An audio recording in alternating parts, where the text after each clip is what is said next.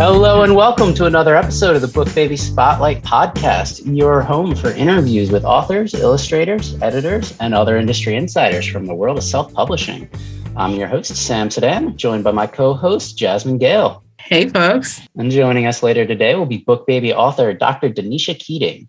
She's published her diary as a personal memoir from foster to PhD. Jasmine, are you ready to publish your diary yet?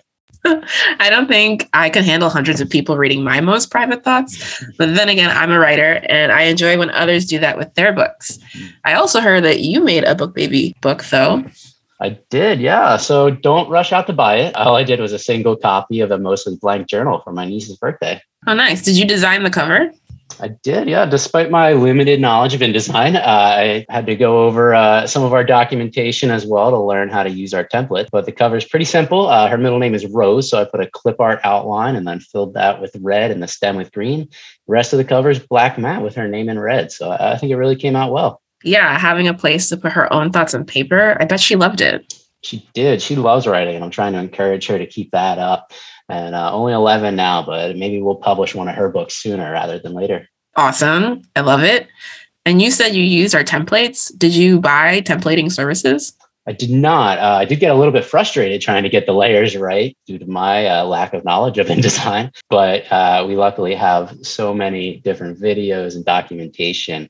Uh, I wanted to go through the process like a client to really understand that and how that worked. I even failed pre- pre-press once uh, because I accidentally used the soft cover template uh, when it should have been hardcover got that convenient fail note from pre-press that our clients may be familiar with. But luckily, I was able to get that resolved without buying the templating services, unlike our guest who decided she was better off without that frustration and just purchased the templating services herself. Speaking of our guest, that's Denisha Keating. Yeah, her new book, From Foster to PhD, is a diary about how she managed to make that journey. Uh, only a small fractions of kids in the foster care system are able to complete. Denisha, thanks so much for joining us. Thank you for having me. And I apologize. I should be saying Dr. Keating, as your book title makes clear. Thank you. I'm still, it's still that weird, like among friends. I'm like, please don't. but then like other people are like, oh, I'm like, I, it's, it's an honorable thing, but I don't understand the weight of it. Sometimes like I know from other people, like, where I'm like, oh, you have to call them this. It's like Mr. or Mrs. But then for me, I'm like, it feels weird. it definitely feels weird. Well, uh, your book is kind of framed as a diary. So my first question is: are, are, these all written on those days? How much editing did you do to go back afterwards and develop? There was very little editing to do, and mostly what it was was making sure the year was right. But this this was like from different journals from high school to now, which was kind of scary to open up on because there were feelings and emotions I never told anybody about. I just kind of hid them. So exposing that, I felt very exposed putting it together. And I was like, oh, I don't want to put this in there. And then I was like, no, like to keep the integrity of being raw and honest with other kids that are in the foster care system, it was really important to put every single entry in there. And I think just to kind of highlight, like, you're not the only one who feels that way. You're not alone. And it's okay that you feel these emotions so each each one of those there was very minimal editing. It was usually just to find the date. If i missed the date on there because sometimes i didn't write that at the top. Um, and i was like okay let me go look at this. But facebook also helped because of memories. And there were some things that i was like oh yeah that was around the same time. So that was fun. So one of your entries that I found really intriguing was regarding the memoir The Glass Castle. You were assigned to write a letter to the author and included that in your book in its entirety. So is that kind of the seed for this book? Uh, did you imagine that someday you'd be publishing your own story? Uh, no, but so the glass castle is actually funny. I sent the book to that professor who had us read it. I always thought he read the assignments and he goes, no, no, no, I just mailed them off because I, it was personal between you and the author. And he didn't want to, you know, he didn't want to be the parent who read your diary, basically. So he actually had just said, like, I had no idea if I, I wish I had known because I would have helped. But he was just a great professor. But what the book did I didn't think back then, like, oh, I'm going to write a book just like her. I did think, like, oh, it would be cool. But I'm just like, that means I have to, like, my story isn't as bad. You know, I kept saying that to myself. My story isn't as bad. My story isn't as crazy. No one would care about my story. But then years later of, you know, talking to myself in the car and encouraging myself that way, I decided that it was too important to see more foster care voices out there if you Google on Amazon or if you go to any bookstore and look up foster care stories, it's usually something that ties you back to foster care parents and how to help them through the process. But there isn't a lot of foster care success stories. There might be a couple where it's like, my journey through foster care, but it wasn't really, it was more of just journaling out what happened with them, but not like, hey, yeah, like going to success, like getting out of where you were and becoming a different person than where you grew up and like separating yourself from that lifestyle. There wasn't a lot of those. And so I was like, okay, I need to do something that's encouraging versus just here's all of the the trauma that I went through because that will re traumatize other people. So I tried to stay away from that kind of stuff. So there was some of the stuff edited out was like the details of abuse because I realized readers didn't need to know that. But also, too, like if, I was thinking if I was that little girl reading it again as at 13 or 14 years old, it would have just made it harder to read and I would have put it down. So there, those were some of the things that were like, that's not needed in there just because we need it to be straight to the point. People know you go to foster care because of that kind of abuse, and here we are. So it, it did stem more hope when I read Glass Castle. Like, hey, someone out there is just like me uh, with a crazy story, and they're not all just perfect people. Because you look at your friends and you think you're perfect, you have nothing going on. Um, and I didn't know anyone else who had gone through what I went through. So when you start to meet people, you're like, oh, you get it. You get it fully. And most most people won't understand that. Um, and most foster care kids don't talk about it even as adults. They're just like that was my past life. I don't discuss it because it's hard. So that glass castle really kind of just it was a different type of book that you read in class. So that that's where i think i gravitated toward the story. But finding that letter that the rough draft i was like oh oh yeah there it is. So it was good. I really love what you were saying there about like not wanting to put too much of the details of the abuse, but the reality is that that is a huge amount of emotional challenges that foster kids go through. And i'm curious because in your book does a beautiful job describing that but i'm curious how do you feel like support programs give the right resources to kids? Do you feel like there's enough funding? How did you get support for your mental health? I'm really curious about that. So, um, when I went to college, there were no support programs available.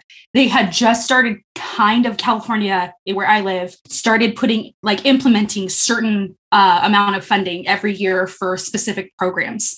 And so, what they said was, we'll create like 20 or so foster care programs at colleges. Um, now, within California, every co- community college has a designated person for foster care. And then there, I think there's like 80 something actual support programs at these colleges. Their funding is still needed. it's year by year funding, which is really hard because basically you're running through this year. You don't know if you have funding for next year. You have to wait for the state to come out and say, yes, we're still funding this. You have the right numbers, you have the right success rates here's more money or here's no money at all.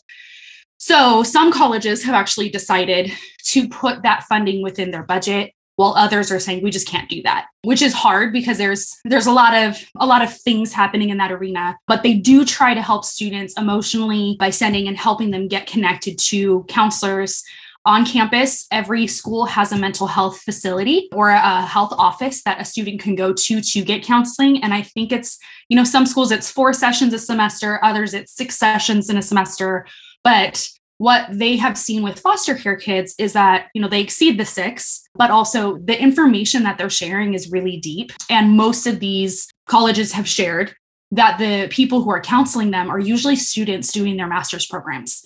So they're not qualified to walk them through trauma. That was something I like at my school, they had, you know, you could go and do physician primary care stuff, getting what you need to kind of get, but then they'd say, hey, this is the where we cap off. You have to go see a doctor. They didn't have mental health at that point. So I did have to pay out of pocket. So I'd always try to find through my church like the cheapest one I could find. And then you go for a couple weeks and then you don't have money so you can't go anymore. So it really relied on like getting as much as I could from a session so that I could take what I could going forward and just apply it. And then I started studying psychology. So that kind of helped, but you can't process alone. so you think you're like, yeah, I know I can do this and you're like you can't process these things alone. So it is such a benefit to have someone who can walk alongside of you, who can say, okay, try this, try that, try this. In high school, um, one of the counselors that I met with was like, you should journal out what you're feeling because she's like you have because i had said like i don't know how to say what i'm trying to say. I, I usually get stuck and i shut down when people are getting angry and i just don't know what to say and then i get angry and then i start being mean but i'm not saying what i want to say. Uh, so she's like journal out what you're feeling and thinking. Process that and then have a conversation with someone. And i'm like okay another counselor that i went to years later was like yes do that that is such a great way to process what you're feeling. So that's actually how the book started was those journals. But these programs are around count the counties some counties have mental health um, connections that they can connect students with and foster youth with, but you have to be enrolled in the program to do that.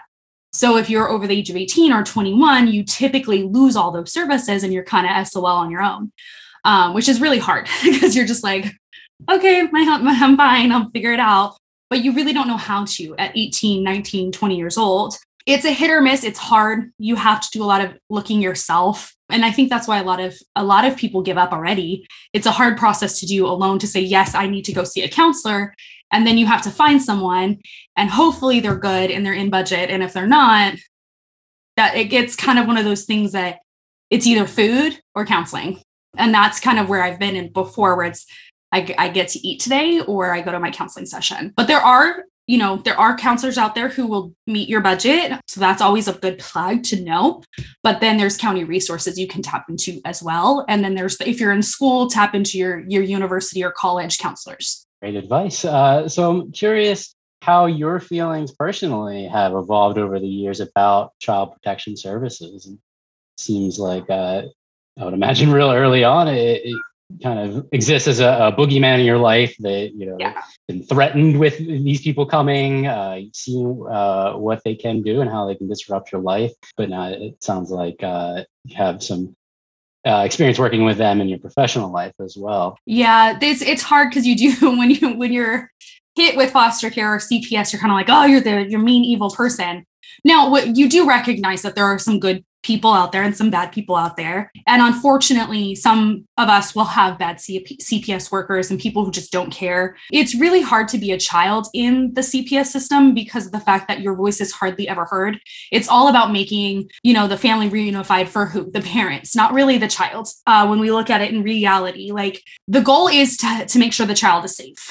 However, who is proving that to the system? The parent is. So sometimes you have a parent who's able to manipulate and to show kind of that they can do whatever they want by being nice and, and getting good with your CPS worker. And that was my parents. My parents were really good at that. So I recognized early on, I'm like, yeah, there's some really great CPS workers and some not so great ones, but also my parents are really good at manipulating people. So, you know, they can make someone who is investigating them go to be their best friend and then they're having lunch with them super weird to me because I'm just like, how do you do that? You know, it's just not good. Um, you should be fighting for your kids, not for relationships with people in high places. As I've grown older, I realized a lot of friends who have gone into being a CPS worker or being a therapist or a teacher. I realize there's still a lot of good people out there, but I realize the system is still very broken because it is a system that is very complex. So now now in my 30s, I'm like, I'm going to go back and start helping them just understand what it's like as a foster care kid, as an educator, where we see it on the education side. And from my research perspective, of like, here's the statistics, like, how do we continue to impact this positively? And then um, hearing how they're doing things, because then I can help maybe speak into it of like, hey, that actually is something I experienced. That's not good. How do we highlight other foster care students in the system now what are some things that we need to be aware of? Uh, one of the biggest things that's kind of starting to shift over is that they used to have, when they picked up a child, they would grab a trash bag or a grocery sack, whatever was in the family home. And they would say, hey, you have a time limit. This is how much you need to, you, you got to grab whatever you can grab, but then we got to go. So a lot of counties have been fighting against that because they're like, you don't want a child to think they're trash. And when you have a trash bag, that's what it is um, and foster care homes would throw the bag away. So it's like, no, no, no, like this is the stuff that they're bringing, you know, just help them, you know, wash it, whatever. So now counties are starting to ask for suitcases and duffel bags. So that way they have those in the car with them versus whatever's in the family home. uh, when most of these kids are taken, they're in poverty level. They're they're in neglect status. They're not going to have this duffel bag or backpack to fill with their stuff in it. So counties are starting to recognize the little things that matter, and it's not always about the big things. Um, so I seeing that where I'm like, oh, you actually care. It has changed my perspective of like, y'all suck to like, oh, some of you might not be the best, and some of you really do care and you love these kids and you're here for a reason. And it's not to destroy families; it's to really protect that child. So it has shifted. Yeah, no, that is like highlighting some really important aspects, you know, like just the experience with the child. If you have the ability to just change one thing about the mm-hmm. system to improve for the kids, what would that be? I think just continued support. I think one of the big things they're also right now doing, which I think is great, is that so cops are also one of those not so great presences with foster care kids because usually they're the ones picking them up with the CPS workers. And so what they have done is like around the holidays, they'll have the police come with them shopping and so it's like wow that's in i wouldn't have thought that. But just to continue to listen to the children's voices i think is really important. What are the kids wanting? Sometimes the reunification of the parent and the child is more important in the cps eyes versus the child's safety. So some kids are consistently put back with their family and then taken away. So that's really hard to watch. I've had that happen myself and it really is damaging. Sometimes you're just like look you know how bad the parent is. You know that they're neglectful you see that they're following the rules, but then the kid gets back, and three months later, you're picking them back up to take back to a foster home. And that just is, is disruptive for children. I think the biggest thing also is education is that their education gets disrupted. They say that it's about the average time in foster care is eight years. Um, and then when it comes to how many homes that that child's in, it could be anywhere between an average of four to 12 times before they age out of the system. Some kids, it's higher if you ask. Like I was talking to a foster parent this weekend, and she said her child had been in for in in 18 months since the baby was born to the 18 months had been in 15 different foster homes. So that's really hard because you hear that and you're like, oh. But then when you're in middle school and elementary and high school, getting disrupted in your education that many times, you don't get your education foundation. And then they go to college and they struggle because they're just like, I didn't have all of my math. I didn't have all of my English. I didn't have all of my sciences. And now I'm struggling in college. So I think if we can continue to like figure out how to not disrupt how um, these children's lives as much, it's a lot better for them. But it's when you hear the statistics and you hear this stuff, you're just like, ugh, this is heartbreaking, and and you want to do more. Um, and then the last thing I would say is not to make the statistics a barrier for students and for foster care, but actually like a positive, like, you know, yes, 50% of high schoolers in the United States of, that are foster care are not going to graduate. You're among the 50% that does and did and can. Let's let's figure out how to help you. But a lot of the times these numbers are presented and it just distinguishes hope and you're just like oh, where's the hope in this? And, and it discourages so many students and foster parents from trying. And I think that's something we can do a lot better on. So you had this diary, uh, I guess for a few years, you had it, you know, unpublished. How did you end up deciding to publish with Book Baby? So that was a that was actually a process because of the fact that I had originally used Amazon printing services and I got the book back and I was just like, this isn't what I want. It was great for that first book I did, but for this one, I was like, I want it to look more professional. And so I was looking at price and distribution. How did that go out? I didn't want just books. like I wanted it to get into, you know, on Amazon and get into other books and book re- retailers and stuff like that. So when I was looking, Book Baby was the only one who offered both. And it wasn't super expensive. Other places were offering, like, oh, you can go meet these people and you can go and do this and that. And I'm like, I don't want all of that. I don't want to go to New York and then have to pay all of this money. Like I just want to print the book and then get it out there. And then when I'm ready to take it to the next level, I guess, then I can consider like going to New York and pitching the book to somebody. But that was how, you know, price was a really big factor, how many people it would get out to, how many retailer stores it'll show up on, because it just brings more awareness to it. And I think that that was that was how I found it. And I was like, oh, book baby. Okay, what is this? And then I looked into it and I was, it was everything I was looking for. So you didn't use this for cover design, though? No. But I noticed you did purchase templating, which I don't think we've ever talked about on the podcast before. Yay, templating. I was just going to ask, uh, you know, why did you purchase that? You know, how did you get your cover designed? And why, why was this the service that worked for you? So my little sister actually drew the cover of From Foster to PhD. And so I didn't want anyone messing with it. So when I asked, I was like, I already have the art design. I don't need anyone to do that, but I need to make sure it fits on the book and it looks good because when you kind of stretch out an image, um, it's too much. And so when they, they were like, oh, here's the templating service and, you know, fit it onto this. And I had some trouble with it. So I was like, I can't figure it out. And they walked me through, they're like, here's another video. If we need to call you, let us know but I was able to do the book, business cards, and the bookmarks, and they all turned out really, really good. So I, I, loved that it was that easy just to like, here's the template already for you. You're not trying to figure this out on your own. And then if it isn't working, we'll send it back before fully printing it so you can make sure that it looks good to you. Yeah, absolutely. That's what we pride ourselves on being able to fit any author's need, even if they don't need our uh, our more yeah. deluxe services. So, for such a, a personal story, I'm curious if you've allowed members of your family or friends to read this and what the reaction has been. Um, several family will not read it because it's just it it kind of triggers back to old life stuff and mm. that's hard. They there's tons of friends who actually have gotten it and other family members who have and they've read it. You know, family usually it's like, yeah, I knew I knew what happened, but I didn't know how you felt. And so seeing that was new for them. But then there were other people who were like, I knew something, went on. Like I knew you had a trouble, not a trouble. They're, they're like, I knew you were a rough person and like you had a rough life, but I didn't know exactly what it was.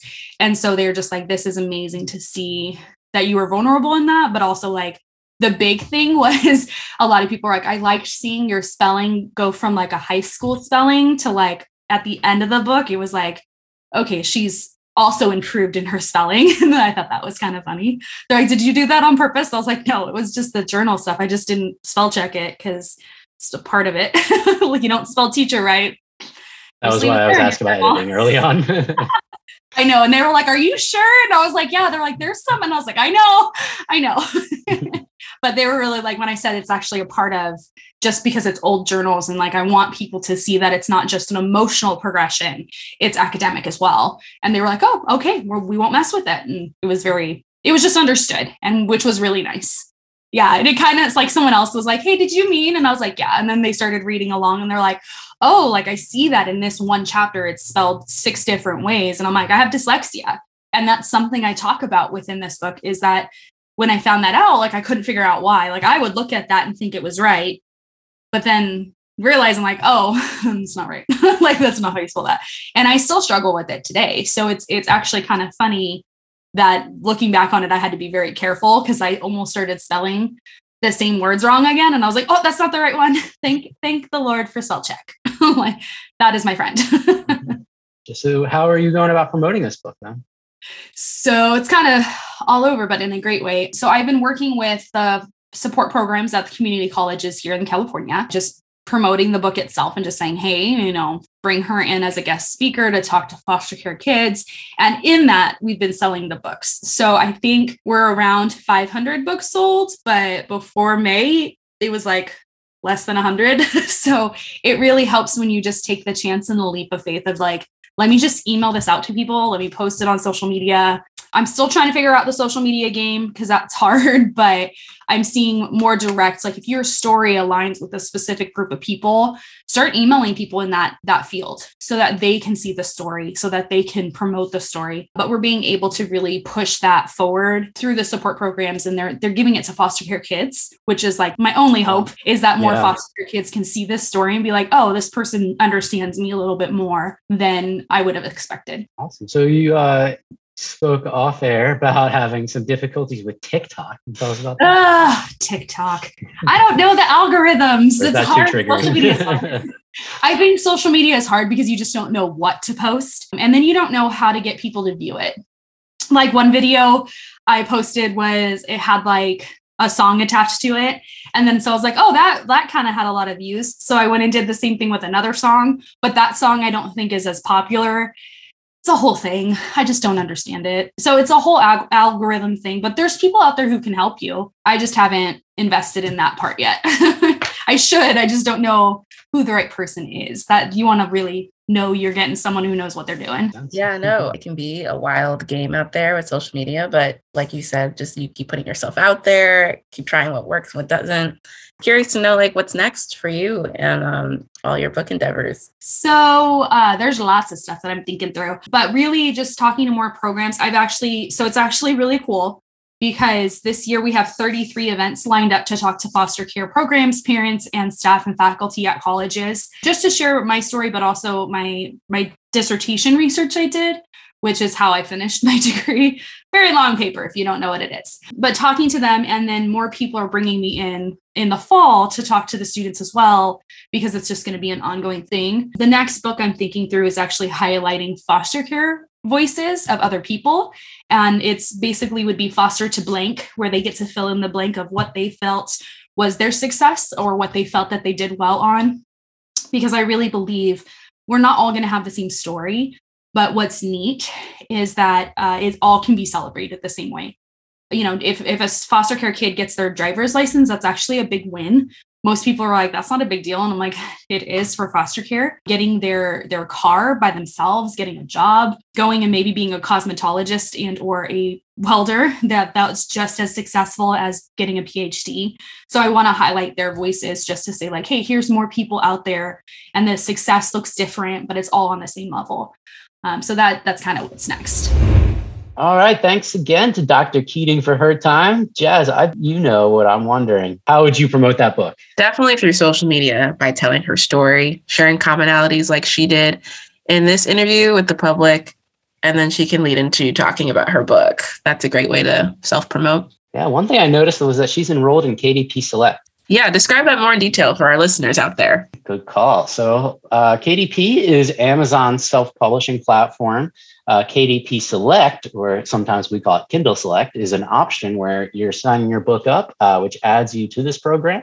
You're allowed to run a countdown deal and a free ebook uh, once you're enrolled. Okay, cool. Are there any drawbacks to that? Yeah, so the main one is that you are granting Amazon exclusive access to the ebook for that 90 day enrollment period. So you're only allowed there, but you do get to run some cool deals. Okay, that is a great way to promote for our indie authors out there. Yeah, absolutely. And, and they can choose that option in the project center when submitting their book through BookBaby. We'll manage that for you. You can schedule your promotions right in your BookBaby account. Or alternatively, the uh, client can sign up via their own KDP account, choose no ebook partners when checking out with us, and submit the file that we convert uh, for them directly on their own KDP account. So when you're done and want to distribute the ebook more widely, just shoot us an email and we'll add the other distribution partners on. Now, this is only for the ebook, so your POD, print on demand distribution, would not be affected either way. Very cool. BookBaby, as always, trying to be the one stop shop for all of your publishing needs. Yeah, absolutely. And before we get out of here, any book recommendations? What are you reading? Right now, it's The Mountain Is You by Brianna Wiest. It's a great self help and development book. You? Yeah, I just finished Down and Out in Paris and London by George Orwell. Uh, it was really cool seeing some of his earlier work. I'd only ever read 1984 and Animal Farm. And Rebecca Solnit, uh, she inspired me to dig into some of his older books with her book, Orwell's Roses, where she deconstructs the importance of gardening and roses in particular in his life and in his works. Very cool, very detailed. So I think that's uh, all we wanted to get to today. Huge thanks goes out to Dr. Denisha Keating. Her book, From Foster to PhD, is available in the Book BookBaby Bookshop right now. That's store.bookbaby.com. If you're interested in publishing your book with BookBaby, we want to hear from you. Info at bookbaby.com or call us at 877 961 6878. And we'll be back next month with more stories from the world of self publishing. Please remember to like, subscribe, share, and rate the BookBaby Spotlight on your podcasting platform of choice. And until next time, stay safe, everyone.